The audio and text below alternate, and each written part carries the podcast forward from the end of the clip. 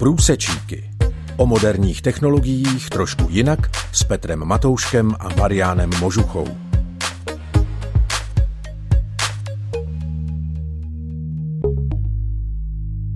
Vítáme vás u pořadu Průsečíky, který právě začíná na rádiu 7. Pořad Průsečíky je u technologiích umělé inteligence a jejich vlivu na život člověka a společnosti, o kterých si povídáme s naším pravidelným hostem Marianem Možuchou. V předchozích dvou dílech jsme otevřeli téma chatbotu ChatGPT, který je dneska velice populární a kterému se chceme i v tomto díle více věnovat. Ve studiu vítám našeho hosta a autora pořadu Mariana Možuchu. Marián, hezký den. Ďakujem, Peťo. Takisto aj tebe prajem pekný deň a aj našim poslucháčom. V předchozích dílech, jak jsem říkal, jsme představili chatbot ChatGPT, který je schopen za pomoci umělé inteligence odpovídat na různé otázky a řešit úlohy těch, kteří s ním komunikují. Mluvili jsme i o chybách, které se v jeho rozhodování objevují, i o to, že se s ním dá manipulovat.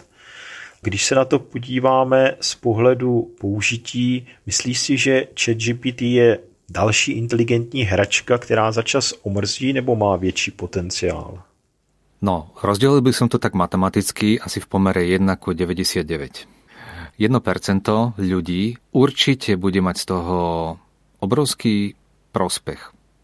Nemyslím len finančný, možno aj nejakými nápadmi. Prinesie im to častokrát mnohé veľmi užitočné informácie, lebo presne vedia, čo sa majú pýtať nezaťažujú tento chat GPT nejakými povrchnými, zbytočnými rečami alebo otázkami, ktoré nikam nevedú, idú presne za svojim cieľom. Chcú niečo dosiahnuť, spýtajú sa dokonca nejakých svojich kamarátov, ktorí tomu takisto venujú čas, hľadajú na rôznych diskusných fórach, hľadajú na YouTube videách, v nejakých ďalších príručkách, nechajú sa inšpirovať.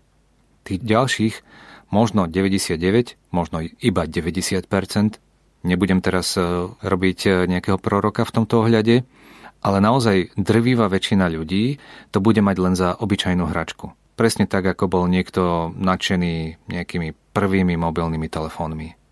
Ako bol nadšený dokonca kedysi dávno prvými kazetovými magnetofónmi.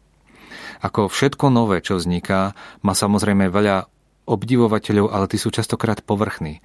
Tí naozaj len niečo vyskúšajú, v niečom sa natchnú a potom už idú za niečím novým. No a tento chat GPT takisto. On sa oplatí len vtedy, keď sa tomu niekto venuje dostatočne dlho, dostatočne hlboko a s dostatočným záujmom. A prečo to hovorím? Prednedávnom som zachytil niekoľko násobne informáciu o tom, že tento Jet GPT začína tvoriť nové pracovné pozície. Tie sa častokrát volajú prompt engineer. Prompt je vlastne ten príkazový riadok, ktorý slúži na zadávanie textu alebo nejakého zadania pre ten chat GPT. Prečo engineer? Pretože ide o naozaj dosť e, takú sofistikovanú pozíciu. Niekto niečo chce, ale nevie to presne zadefinovať. Tento prompt engineer tak, ako to chat GPT naozaj bude dobre rozumieť, tak to naformuluje. Na základe toho, ako to naformuluje, dostane výsledok, ktorý je len nejaký medziprodukt a s tým medziproduktom ďalej pracuje, až nakoniec môže takýto prompt engineer napísať bez nejakej veľkej námahy, povedzme, celú učebnicu o nejakom počítačovom jazyku či z informatiky, či z histórie, či povedzme z geografie, z politológie, z akéhokoľvek vedného odboru.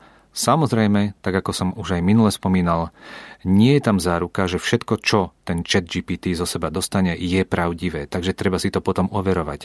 Ale ako inšpirácia je to naozaj veľmi zaujímavá vec. Chat GPT Prompt Engineer môže človek použiť ako spôsob kde by mu skritizoval napríklad jeho ročníkovú prácu na vysokej škole, na strednej škole. Môže mu urobiť rešerš knihy, to mnohí študenti asi využijú. Môže napríklad e, porozprávať obsah knih veľmi dobrým, putavým spôsobom. Môže prerozprávať e, článok, článok, ktorý vyznieva veľmi odborne, aby to podal spôsobom, že to pochopí aj 6-ročné dieťa Môže prerozprávať nejaké udalosti, ktoré sa stali povedzme pár rokov dozadu alebo desiatok rokov dozadu. Tak, že vlastne množstvo tých komplexných vzťahov dokáže veľmi efektívne zjednodušiť. Môže povedať e, veci tak, že tomu naozaj človek bude aj rozumieť a bude ho to zaujímať. To naozaj dokáže ten prompt engineer, pretože vie, aké správne slova má zvoliť ako to má naformulovať, dokonca ktoré slova majú ísť prvé, ktoré druhé, tak, aby dosiahol naozaj efektívny výsledok. Môže dokonca používať e, formulácie typu nájdi mi v tomto texte, čo je nelogické, nekonzistentné, e, čo je štilisticky nesprávne a tak ďalej. Všetky tieto veci, čo som spomínal, som si na vlastnej koži vyskúšal a môžem potvrdiť, že naozaj je to pôsobivé. Má to svoje limity, častokrát tým, že je to stále v tom experimentálnom štádiu, takže každý užívateľ má len nejaký rozsah toho textu, ktorý tam môže zadať a nejaký rozsah textu, ktorý dokáže získať. Ale existujú už tzv. platené verzie a tie platené verzie už e, tých obmedzení majú podstatne, podstatne menej. Pre mnohých ľudí môže byť e, až zaujímavé, že tento chat GPT dokáže vytvoriť e, skript pre YouTube video, dokáže pomôcť pri náborovom procese pre tých, ktorí hľadajú prácu, ale aj tých, ktorí hľadajú medzi tými uchádzačmi, kto je ten najvhodnejší. Chat GPT dokáže vytvoriť kód v akomkoľvek jazyku. Dokonca, čo je úplne až šialené, Chat GPT môže si zobrať akúkoľvek príručku v akomkoľvek jazyku. To znamená, či je napísané v slovenčine, či je v angličtine, v španielčine, arabčine, hebrejčine, je to úplne jedno, pretože pozná vlastne všetky jazyky, ktoré majú abecedu. Na základe toho, že si prečíta tú príručku, pochopí syntax a dokáže na základe tej príručky začať písať kód. Chat GPT môže zoradiť veci, ktoré mu zadáme, takže vlastne nám vytvorí tabuľku. Môžeme skopírovať takmer celý obsah nejakej web stránky a povedať e, chat GPT, aby nám z toho vyrobil nejakú sumarizáciu alebo nám poskytol kľúčové slova, ktoré to už on určí. Môže nám vytvoriť e, marketingovú stratégiu, môže vytvoriť nejakú kritiku nejakého odborného článku. Množstvo, množstvo vecí, ktoré tu teraz hovorím, som si vyskúšal a je to skutočne veľmi zaujímavé, avšak e, dáva to obrovský priestor, že človek ani nezbadá, kedy vlastne tento chat GPT nám začína podsúvať e, veci, ktoré sú nepravdivé. Pretože buď nemá k tomu informácie, alebo, ako som spomínal v tých predchádzajúcich častiach, dokáže si vymyslieť doslova vedome. Len tak. Má tie informácie, ale ich tak trochu pozmení, pretože sa mu to tak páči. Má to množstvo výhod, môže to ušetriť veľmi veľa času, môže to ale skomplikovať veľmi veľa toho, čo z toho chceme mať. Pretože potom sa prelúskať tým, čo vlastne tento chat GPT vytvoril a nájsť tú chybu, to môže byť problém. V súvislosti s chat GPT už e, existuje niekoľko desiatok spôsobov, ako niekto tento chat GPT používal pri podvodoch. Zjednodušil si prácu, zautomatizoval, rozšíril ju nesmierne. Tým pádom je naozaj, je to tak povediac nesmierne ostrý nôž, ktorý dokáže aj rezať meso, ale zároveň aj rezať prsty. Nezabúdajme aj na to, že tento chat GPT nemá v sebe len ten textový mód, ale dokáže vytvárať e, na základe mnohých ďalších modelov obrázky. Môže nám preložiť text do reči alebo nahovorenú reč do textu a to spôsobom, ktorý je absolútne prirodzený. Ale aby som eh, nielen chválil, treba si uvedomiť, že aj ten chat GPT má množstvo obmedzení. Mnohé z nich eh, sa objavia až po nejakom čase. Ešte niektoré z nich vôbec nevieme. A stále hovoríme o nejakom experimente. Niečo, čo je možné, že nakoniec sa kompletne zakáže kvôli tomu, že prekročilo vlastne všetky medze že je zraniteľný, zneužiteľný. Aj keď v súčasnosti sa hovorí, že v podstate zrevolucionalizoval mnohé odvetvia, napríklad marketing, ale takisto aj vývoj nových programov, videoprodukciu, písanie kníh. Napríklad na známych eh, webshopoch, ako je napríklad Amazon, je takmer 50% učebníc, ktoré vyšli po roku 2022, je už jednoznačne písané pomocou tohto chat GPT. Buď ako spoluautor, alebo takmer úplne všetko napísal tento chat GPT. Existuje niekoľko obchodných modelov. Niektoré sú e, veľmi dobré, pôsobivé, niektoré sú niekde až tak na hranici legálnosti. Zároveň ChatGPT niektorí sa snažili zapojiť do obchodovania na burze, čo im vôbec nevyšlo, pretože ChatGPT má zatiaľ veľmi vážne nedostatky v komplexnej matematike. To sa môže pri nejakom ďalšom upgrade zmeniť, ale nikto nezaručí, že ChatGPT nakoniec pri nejakých citlivých operáciách nebude skôr na veľkú ťarchu. Firma Microsoft vo februári oznámila, že uvádza tzv. Open AI Services do svojho portfólia pre svoj public cloud s názvom Azure.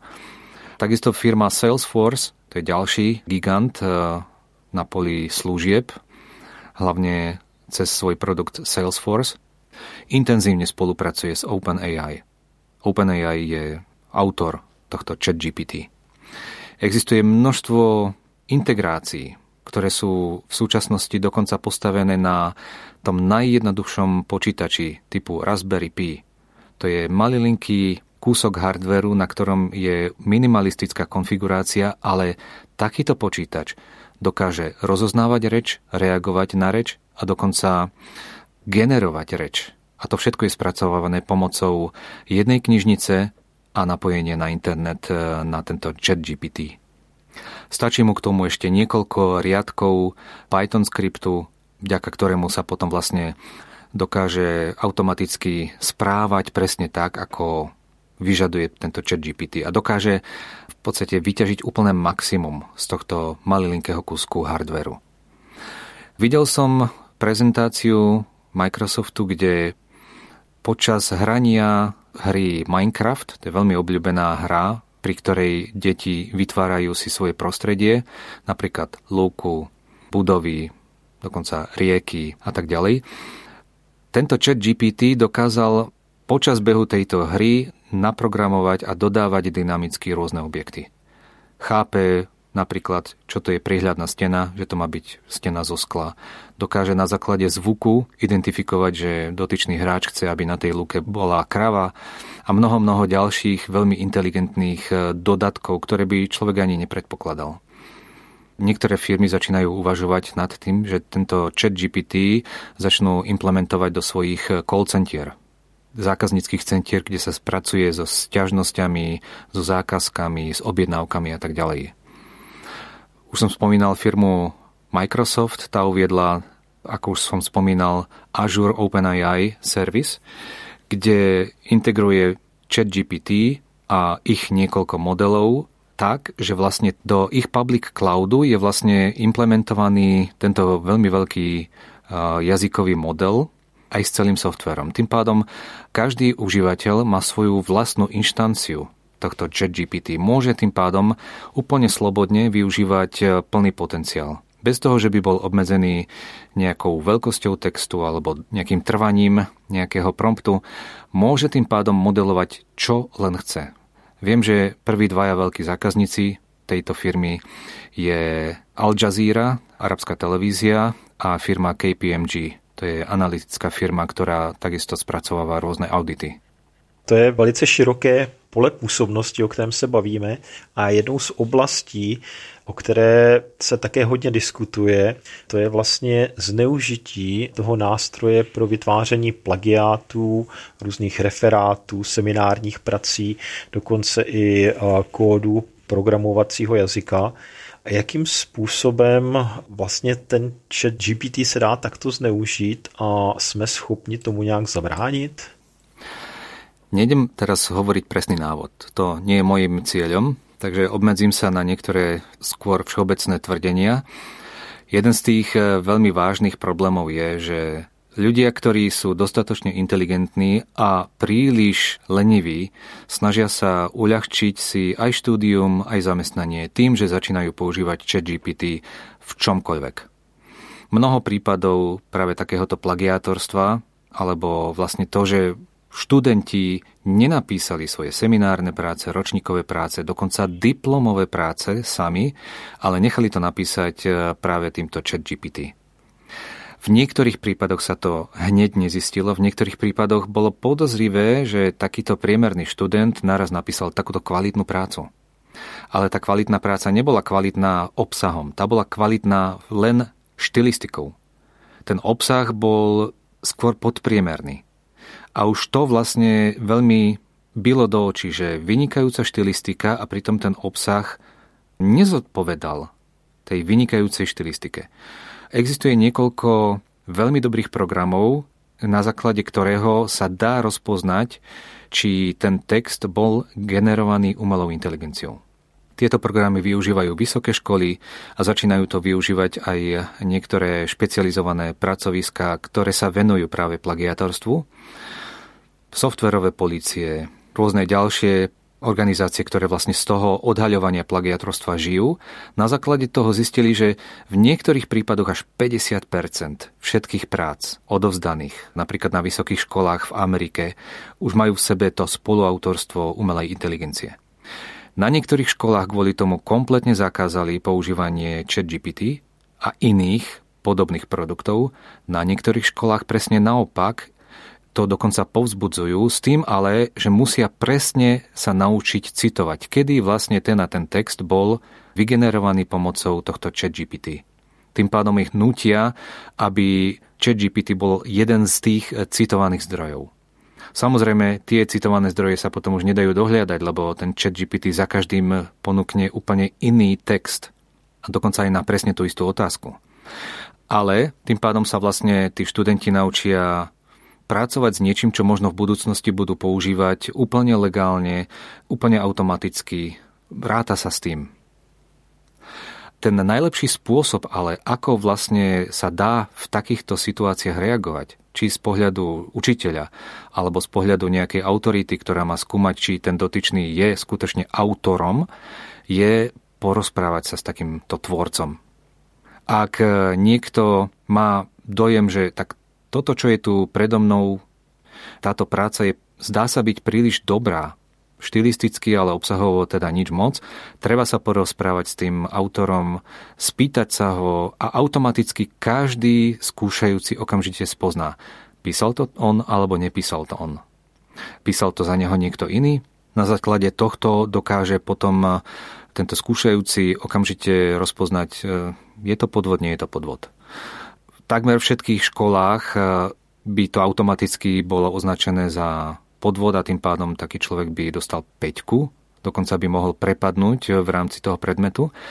Ale ako som spomínal, niektoré školy to dokonca eh, začínajú propagovať, pretože, ako sa zistilo, viac než 50% učiteľov pri tvorbe svojho výukového materiálu už používa chat GPT. Takisto viac než 30 všetkých eh, vedeckých výskumných pracovníkov na vysokej škole začína používať chat GPT pri svojej vedeckej práci. To znamená, že stalo sa to vlastne pre mnohých veľkou pomocou a pre niektorých sa to stalo doslova niečo ako návyková droga. A tam je takisto veľké nebezpečenstvo, že už nebudú vedieť eh, samostatne premyšľať bez tohto nástroja. Říkali jsme si, že ChatGPT umí zpracovávat texty, vyhledávat informace. Myslíš si, že se stane konkurentem systému, jako je třeba Wikipedie, která dneska velice často se využívá internetových vyhledávačů od firmy Google, asistentů, jako je Siri a podobně? Na to neexistuje jednoznačná odpoveď. Nikto to teraz nevie. Osobne sa domnívam, že tento chat GPT je vlastne taká Jedna z mnohých lastovičiek, ktorá ale ešte to leto neurobí. GPT je stále ešte voľný produkt, to znamená, ešte nikto z neho, myslím teda tvorca, z neho výrazne nezbohatol, aj keď treba e, rátať s tým, že napríklad firma Microsoft e, investovala ako keby bezdôvodne 10 miliard amerických dolárov do vývoja tohto produktu v rámci toho, že Microsoft je takisto jeden z investorov tohto OpenAI. Ale v porovnaní, keď porovnávame nejaký výkon alebo nejaké náklady, tak na jednu operáciu chat GPT je zhruba 10-násobne drahší než vyhľadávacie stroje. Tie, ktoré vyhľadávajú informácie na internete. Takže chat GPT pravdepodobne nebude fungovať ako nejaká bežná Wikipédia. Je na to príliš drahá. Ale pritom ten výskum ide naozaj veľmi prudko dopredu. Pretože predchádzajúca verzia ChatGPT 3.0 teraz máme 3.5, tak tá predchádzajúca verzia bola 10-násobne drahšia, čo sa týka aj nákladov, ale bola aj podstatne pomalšia. Takže môžeme rátať, že niekedy v budúcnosti sa toto číslo zhruba vyrovná a možno, že vtedy začne byť veľmi zaujímavé používať tento chat GPT alebo nejakého virtuálneho asistenta a nie tie klasické bežné vyhľadávacie stroje. A v takom prípade by mohla nastať situácia, že to, čo dnes poznáme ako tzv. monopolné postavenie firmy Google pri vyhľadávacích službách na internete, tak eh, takýto produkt vlastne potichúčky kompletne zmizne zo scény. Môže sa stať vlastne to isté, čo sa stalo firmám ako je Nokia alebo Blueberry, že z ničoho nič naraz stratia svoj podiel na trhu a buď zaniknú, alebo sa stanú nepodstatným hráčom. Vidíme napríklad, že takmer každý veľký technologický hráč, či sú to tie známe firmy ako Facebook, Apple, Google a tak ďalej, majú už pripravených takýchto virtuálnych asistentov, len ich ešte neuviedli do všeobecného verejného používania. Prípadne chceli ich použiť, ale nevyšlo im to celkom. Vidíme ale aj mnoho ďalších hráčov, ktorí sú napríklad v Južnej Koreji, v Číne a dokonca aj v Rusku. A tam by som e, zdvíhal veľmi veľký varovný prst, pretože ak Rusko vytvorí vlastne takúto umelú inteligenciu, tak automaticky ju bude používať na účely, ktoré nezodpovedajú nejakej bežnej etike. Domnievam sa, že budú predovšetkým určené na vojenské účely. Ale aby som sa vrátil trochu k tým mojim skúsenostiam s ChatGPT, je pravda, že na to prvé stretnutie môžem povedať, tento chat GPT je extrémne povrchný, bez schopností pochopiť, čo od neho vlastne naozaj chcem. Do hĺbky teda. Dokonca môžem to aj tak povedať. Ak by som očakával, že chat GPT mi nahradí nejaký zdroj informácií, budem nesmierne sklamaný. A v tomto ohľade to môžeme povedať aj takým spôsobom, ako hovorí Božie slovo.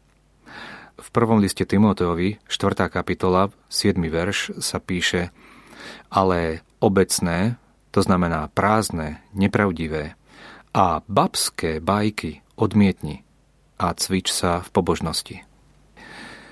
Myslené je to tak, že tie povrchné reči, ktoré častokrát my vedieme, alebo dokonca očakávame od tých druhých – a ktoré zaplňujú vzácný život neužitočným odpadom, je vlastne niečo trestuhodné. Nie sme totiž na tomto svete pre nejakú zábavu a pre nejaké lacné vyžitie sa, ale máme tu nejaké poslanie. A to poslanie, ak nevyplníme, tak sme vlastne prepasli mnoho veľmi vzácnych príležitostí. V Božom slove je častokrát do tej múdrosti, ktorú my ľudia vyhľadávame, ale žiaľ tak povrchne, tak o tej múdrosti, ktorú skutočne by sme mali hľadať, je napísané toto. Lebo je napísané, zahladím múdrosť múdrych a rozum rozumných zavrhnem. Pán Boh vlastne odmietne toho, kto bude jeho Božiu pravdu a pomocnú ruku smerom k človeku odmietať. Keď to tak vezmeme, človek je vo svojich vlastných očiach veľmi múdry. Ale ak odmietne Boha, stane sa jeho, to znamená ľudská vôľa, ale na jeho zlé. Môžeme sa veľmi veľa domýšľať, ako bude ďalší vývoj v oblasti umelej inteligencie. Ako tento chat GPT môže alebo nemôže pomôcť. Môžeme veľa nad tým premyšľať, ale oveľa užitočnejšie pre nás a pre život každého človeka je premýšľať nad tým, aký osoch môžeme mať zo vzťahu s Bohom. Boh, ktorý nám ponúka nie nejaké prázdne reči, ktorý by nám neponúkal nejakú teoretickú vedomosť, nejaké poznatky, ktoré aj tak vlastne nepotrebujeme. on nie je takýto. Jeho múdrosť je nesmierne dôležitá, životne dôležitá. A to, čo nám ponúka, to je viac, ako nám ponúkne všetko múdre stvorenie na tomto svete. Všetci tí inteligentní asistenti, ktorých len poznáme. Všetci do jedného, aj keby všetky tie modely sa spojili, nedokážu prekonať tú Božiu múdrosť. A tá Božia múdrosť je práve v tom, že On, ktorý dokonale všetko vie, ktorý dokonale všetko ovláda, ponúkol nám príležitosť, aby sme mali vzťah s ním. Ponúka ho cez Ježiša Krista, svojho syna, ktorého dal, aby skrze to, čo on vykonal na Golgotskom kríži, sme mohli dostať odpustenie a nový život. Toto je v ľudských očiach častokrát bláznostvo, ale v tých Božích očiach je to múdrosť, a je to Božia moc. Tak o tom hovorí písmo. Božia moc preto, lebo tým pádom môžeme prejsť zo smrti do života. A Božia múdrosť, pretože to presahuje všetko naše chápanie. My si totiž zaslúžime len hnev, odsúdenie a smrť. Ale Boh pripravil pre nás zmierenie a odpustenie. Je to viac ako tá ľudská múdrosť. Je to viac, ako dokážeme my svojim rozumom pochopiť.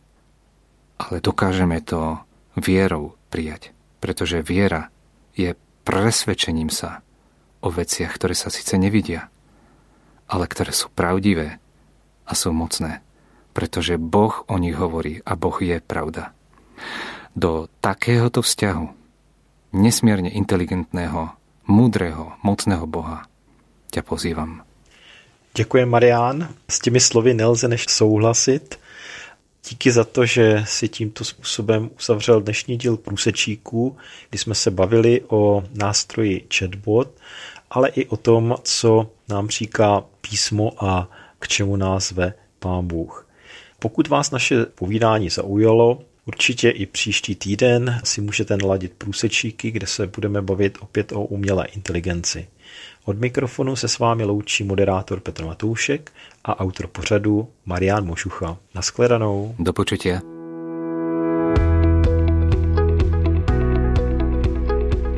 Podcast Průsečíky vznikl na Rádiu 7, které žije z darů posluchačů.